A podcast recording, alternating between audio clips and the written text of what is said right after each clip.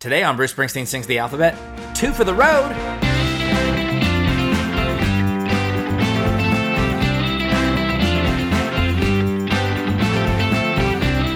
Hey everybody, you're listening to Bruce Springsteen Sings the Alphabet. It's the podcast where we talk about every Bruce Springsteen song in alphabetical order, one by one. My name's Rob Carmack. Right over there, that's JB Clark. How we doing, JB?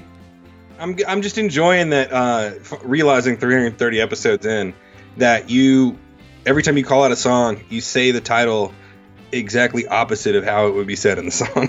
Yeah, man, that's my thing. That's the bit.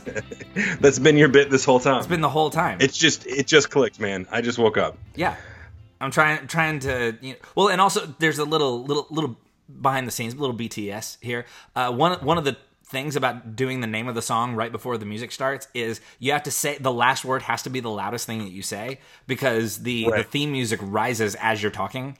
So, yeah. So every once in a while, like one of us, you, will say the name of the song, but you'll get really quiet towards the end. Like today, on Bruce Springsteen Sings the Alphabet, Tunnel of Love, and by that point, just like the guitars are in. Yeah, it's like all you can hear is the guitars and the whatever other instruments are playing in the theme song, and so what I have to do is I have to push your like the end of that like way up.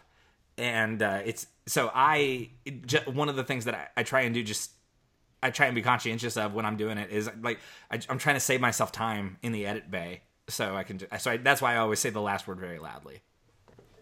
Well, I'm sorry that I've wasted so much time in the edit bay for you. You do you. I'm not trying to. This is not a performance review. You're doing fine. You introduce the song the way your soul tells you to. I'm just when I do it, I just do it in a way that makes it easier. Oh no, later. That was a genuine apology. I wasn't trying to be sarcastic. You owe no one any apology, JB. You were brought onto this project. You and I were doing this thing so that you could be you. If I needed you to be another version of me, I would have just done. I don't know what I would have done. That would be a weird thing.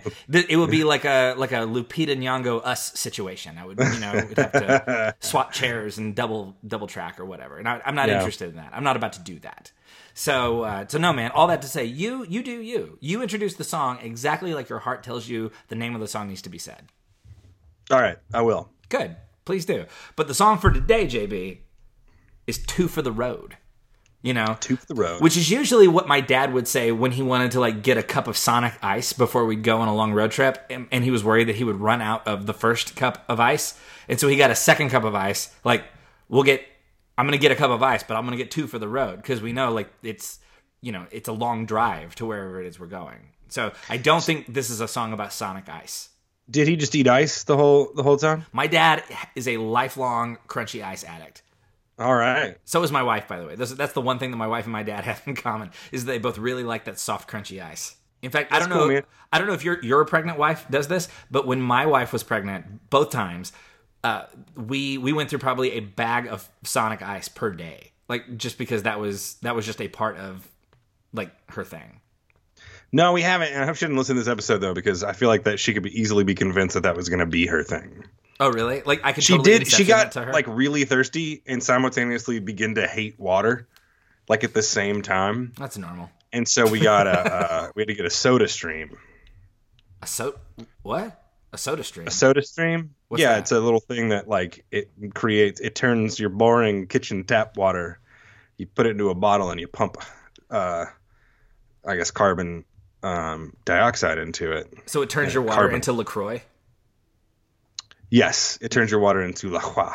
Nice. And then you can put a little lime juice in it. It's way better than La Croix, though. I don't like La Croix. It's the grossest. I like to say it that way, too, because it annoys people as much as the concept of La Croix annoys me. I was just going to say, like, man, I just got done telling you to you be you and all that, but, man, the way you're saying that is terrible. It's just it is awful. It's worse than when Rob Bell says Los Angeles. It drives me. That drives me crazy. Every single time he says, "Okay, we're doing an event. We're going to be at Largo in Los Angeles." No, it's Los Angeles. The name of the town where you live is Los Angeles. You are white. You're almost 50 years old. Stop it. That's how I feel. My favorite tweet of all time is somebody goes, "We're out here drinking La Croix." Acting like it's delicious when really it's like if somebody handed you a flat Sprite at the drive-thru line and then someone in the back seat yelled out a flavor. That's pretty funny. Cherry! hey, this kind of tastes like cherry. La Croix, I mean, really, La Croix is it's the nicotine patch of the soda world. You know, I guess so. Man. Like the reason I drink it is because I love Coke. Like and it's like my favorite drink is just like the Mexican cane sugar Coca-Cola. Oh yeah, and it's delicious. It's delicious, but it's also really, really bad for you. And I'm trying to I'm trying to minimize the amount of bad things that I put in my body. And so I use La Croix basically as like the nicotine patch to my soda addiction. So sugar is like full on poison. It is, yeah, that's true. It's, I mean, especially the way we consume it. The big sugar lobby hired Big Tobacco's lobby. Well, I mean, they were like they hired the actual attorneys who defended tobacco for like 20 years. Well, yeah, I mean, because who's pure that whole evil thing was exposed. Big Sugar was just like, well, they're looking for work, and we're hawking poison. That's right. Who's pure evil and really good at this? Oh, right, we know who to call. Yeah, like everything about like aspartame causing cancer and like fat being super bad for you. Big Sugar. I mean, I don't think that means aspartame is good for you. Like I don't think that's the oh no, it's about the same as sugar, but it doesn't like cause cancer. Does it cause dementia? That was a big thing for a while. I don't know. I have no idea. But yeah, like if you want to not get fat, don't eat sugar. Fat. Your body burns fat. It converts sugar into all. It's yeah. This has been JB's Health Corner. So thanks everybody for listening. So anyway, two for the road. Let's get two for the road. Let's get back on the road here, JB. We've taken this pit stop a little too long. What two things do you take on the road whenever you're on the road? Oh, that's a great question. Damn it! I should have thought of that question. I asked it.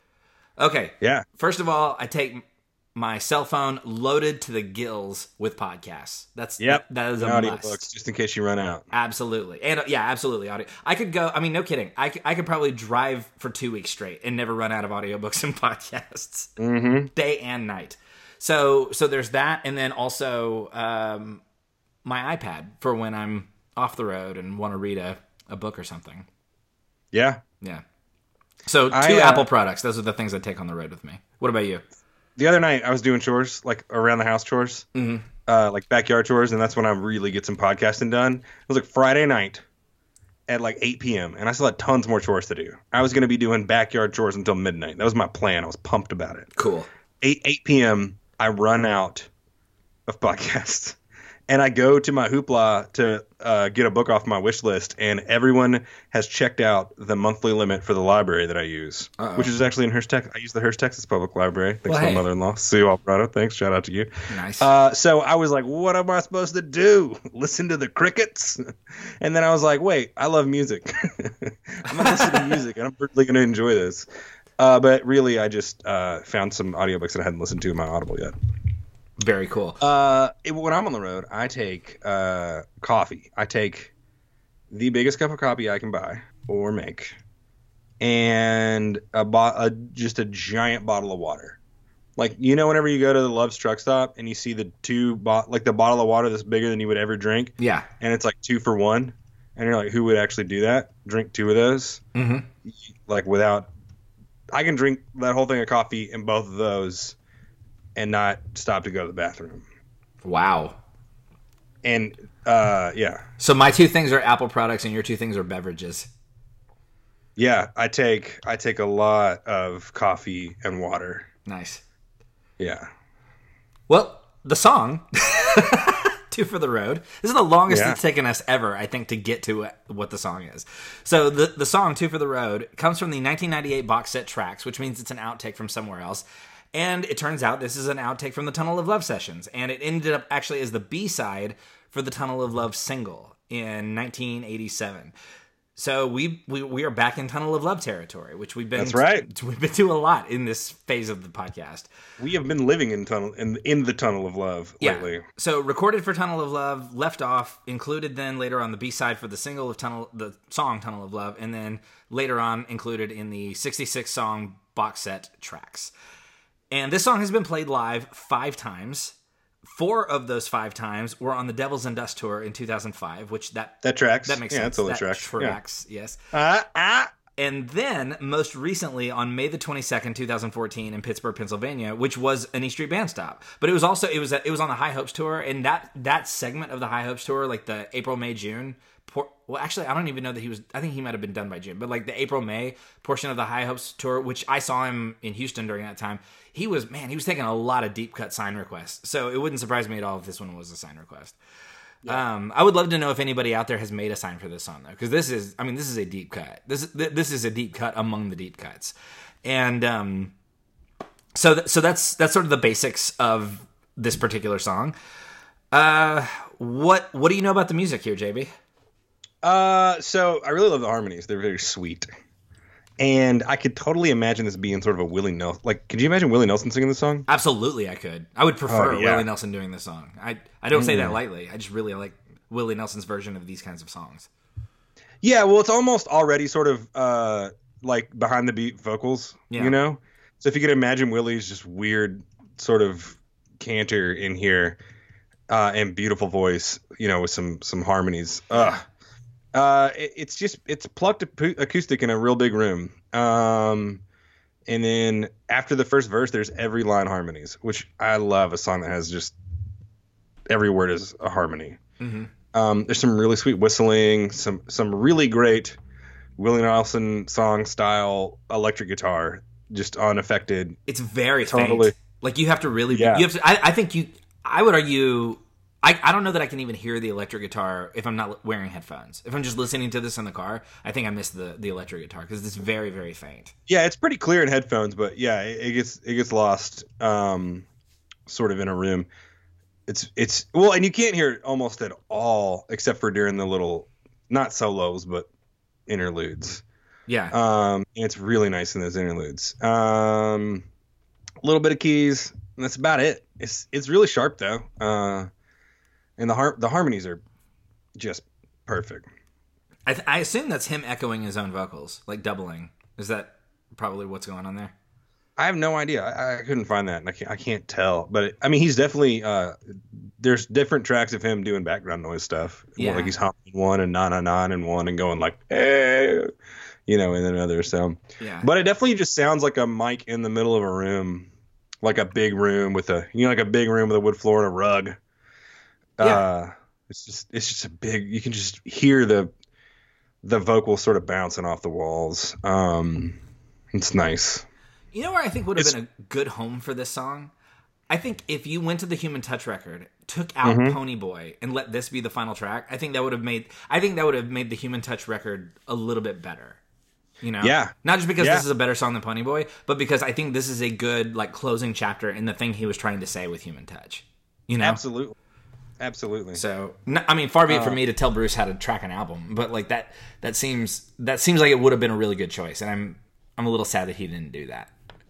I gotta say the production feels very unproduced, but it was very intentionally engineered. You know, like this is a good lesson in sort of sometimes subtraction is addition. Yeah. When it comes to production. Most definitely. It's great. I had a friend recently, she was like, how do I make I can't figure out how to produce the song. Like, I can't figure out the production. I just can't get it right. And I was like, dude, your voice, a guitar, a microphone on the other side of the room. Done. It's perfect. And she was like, I just can't. I said, just do it. And then we'll add if we need to. I love this sound. I would almost love it if the microphones were further away from it. You know, like if he had sung... Just if it was all one mic, all at once. Oh, that would have been interesting, yeah. But the vocals are really nice. And the harmonies are great, so I'm not complaining. I think it's really well produced. Yeah, it is, and like you said, it's deceptively well produced because it's not flashy, it's not shimmery, it's very minimalistic, and yet because you can hear the faintness of the guitars and the doubling of vocals, like there's a lot of studio work here that's sort of in disguise as minimalism. You know, like it kind of reminds me of April and I went and saw Jason Isbell and Amanda Shires last night. I was gonna ask. I just saw they were in Tupelo yesterday. Yeah, yeah. He played the song Tupelo and he goes, "There, I did it," and you guys didn't leave. That's so funny. I wonder if they booked that show just so he could do it. Oh man, it was dude. She opened. St. Paul and the Broken Bones are gonna open, but then her and her band opened. Amanda Shires. That. That woman can sing, and she's such an unassuming like presence when she's not like playing music. She's got like a tiny voice, and then she gets on that microphone, and holy cow! But April was kind of like getting to see all of the things that go into making the small sounds. Yeah. On either of their records, because they both have like some pretty minimal songs. Well, her last album is a lot more overtly produced. It had a lot more like pop. Oh yeah, it's super killer. Yeah, I love it. I liked their last album a lot, but watching it live, I was just floored. But just seeing, you know, how Sadler Vaden playing. Instead of he can play the biggest, loudest, coolest guitar solo of any guitar. Like he is as good as any guitar player live. But watching him just add like a tiny little thing in the background is just as additive. And like her, like watching her see that live was cool. Like watching her see the, you know, because we'll be listening to Jason Isbell and she's like, oh, I like these songs, and I'm trying to talk about all the stuff going on, and she's like, cool, whatever. Right. But watching her see that live, like watching her watch Jimbo Hart just like hold it down, that's what this reminds me of, is just how you can be so small and so impactful at the same time. Yeah. Also, they got huge. When they played Decoration Day, the Drive By Truckers song, like, I would have paid $50 to just, and I don't even like the Truckers a whole lot, and I don't even like that song a whole lot. I'd have paid the whole ticket price to see that. 5 minutes. Oh my gosh. Anyway, sorry. Jason Isbell, but that sort of subtraction as addition is alive and well there. Yeah, Jason Isbell and the 400 Unit, and we've said this before. If for those of us who have anxiety about Bruce getting older and no longer being able to tour at some point in the future, and we're like, who are we going to go see if Bruce is no longer out there? I would argue Jason Isbell, while not the same thing as, he's not just like a one-for-one Bruce Springsteen analog, but for those of us, like the things that you like about Bruce Springsteen, for the most part, are present when you go see a Jason Isbell show. The thing that isn't present is he always has an opening act, and also he doesn't play for 3.5 hours. But he's a he great... Could. He could. He just doesn't. And because his band is good, he's good. We had to go home after an hour and a half, or an hour and 45 of his set, after Amanda had played an hour because of the babysitter. And I'm sitting there thinking, he played a few more songs when we left too, but I'm sitting there thinking of all the songs that I wanted him to play. On the number of records he's released that I've been into, because I didn't get in, I got into him on Southeastern. I wasn't into him like way back in the day on 400 Unit stuff or the Truckers that much. Well, Southeastern was kind of his breakthrough. That was the thing that got him in front of a lot of people. But I'm going through, he's been playing for 2 hours, and I'm thinking of all the stuff I want him to play still. And he hasn't touched half of it, you know, and I'm just thinking, this guy could play Bruce. I thought that, like, this guy could play a Bruce Springsteen set, and I think most people in here would stick around for it. I think, yeah, I don't think anybody would be upset about that.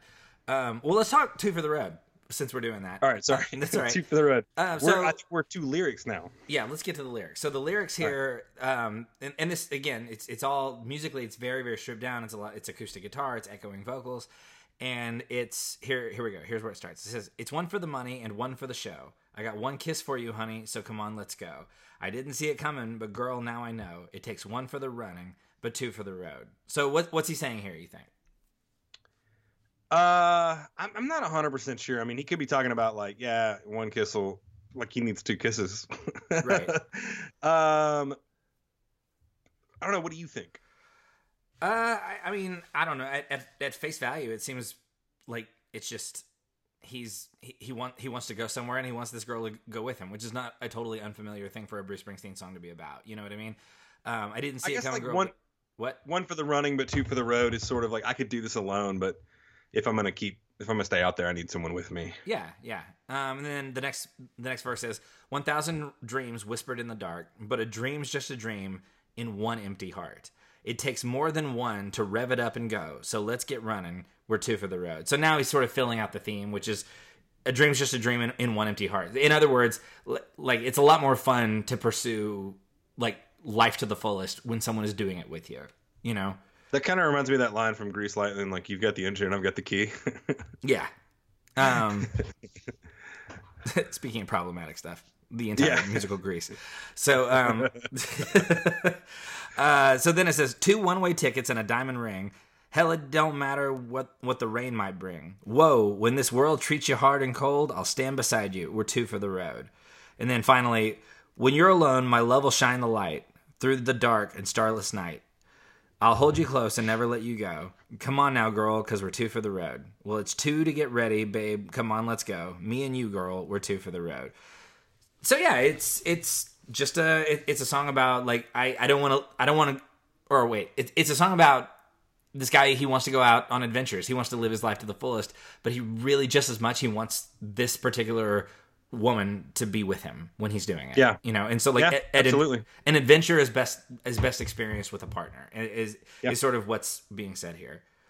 And it's, yeah, I mean, it's a totally pleasant song that really stays consistent with the themes, both of Tunnel of Love and Human Touch. Maybe more with Human Touch, you know, because there's a lot more longing and a lot less self-doubt in this, you know what I mean? Like that's like the thing about Human Touch was it's a lot of just straightforward longing, while the Tunnel of Love is a lot of introspective doubt, you know, and this one seems to fill out the former. So that's sort of why I in my head I think this would have been better as a Pony Boy replacement at the end of Human Touch. But yeah, you know, absolutely. So that's, I mean, those are the lyrics. Really it's funny. Like our next song is going to be very similar in theme, but probably a little bit better executed. So I don't know. Do you have any other thoughts on the lyrics or the theme here? I don't. I got nothing else. Well, it's a good thing we spent some time talking about. I got a rating. You got a rating? It's a good thing we spent a lot of time talking about Jason Isbell and like what we take on road trips because, yeah, there really wasn't a whole lot to talk about here. So, well, and the thing is, like, I really love this song. Oh, okay. It's just, there's nothing to it, you know? There's nothing, not a whole lot to it. Well, then how many for the road do you give it? I'm going to let you go first. All right. I'm 2.5 for the road. 2.5? Yeah. I like, it's fine. Yeah. I'm a 3.5, and I'm like 3 3/4. Do you want to just push it to a 5, or you want to give it a 3 3/4? No, I would be a 4 if there weren't other songs that were 4s that were so much better. Does that make sense? Yeah. Like if we were doing a like, do I like this, or how do I, or like what rating do I think this song is? You know, and I think this is like 3.5 song. I think it's a really simple, like super well executed song. This is a very well executed song. It is well executed. You're right. Do you think he should have put it on an album? Do you think it would have been better than just the B-side to the single? Yeah. I mean, like, it's also nice that it's sort of a little piece of treasure that you find, but yeah, I think the last track on Human Touch would be a great place for this. Yeah, I think so too. Yeah. He's got there's a lot of sentimentality that he left on the cutting room floor during this period of time, like The Wish and this one. Yeah. And I mean, just a handful of others that came out of both the Human Touch and the Tunnel of Love sessions that were just, for one reason or another, just not what he was going for. Yeah. There, and a lot of like understated, he really missed out on putting a lot of these sort of understated songs out. Yeah, he did. Which, I mean, I guess that's why he went back around to like Devils and Dust and The Ghost of Tom Joad, because he had it, he's had it in him to do those sorts of those songs, and I guess he was just needing a more appropriate palette for that. Yeah. So absolutely. All right. I like it a lot. I love it. Well, good. Yeah. It's very pleasing. And it's like I said, I mean, 2.5's right in the middle. So I mean, in my iTunes, this song has a 3 cause you have to round up or you have to like, you know, right. It's a 5-point scale on iTunes, but anyway, so this has been 2 week, but we're not done with the number 2 just yet. The word TWO, not the number 2, cause we would have had to do that at the beginning years ago. But now we're in the spelling part. So TWO, 2 for 2s. That's right. So next week we've got the 2U week. That's right. So coming at you hard. Oh, that's good. The 2U week. That's absolutely right. So this is next week. We're going to be doing all of the rest of the 2s and also all of the U's, and we're doing them all next week. It's going to be a busy week, y'all. Buckle up. It's going to be a big week. Yeah. So the next song we're going to be talking about is the song Two Hearts. So everybody get excited. Go, you know, get a pair of everything and, you know, be in theme with us. And we'll see you guys next time with the song Two Hearts.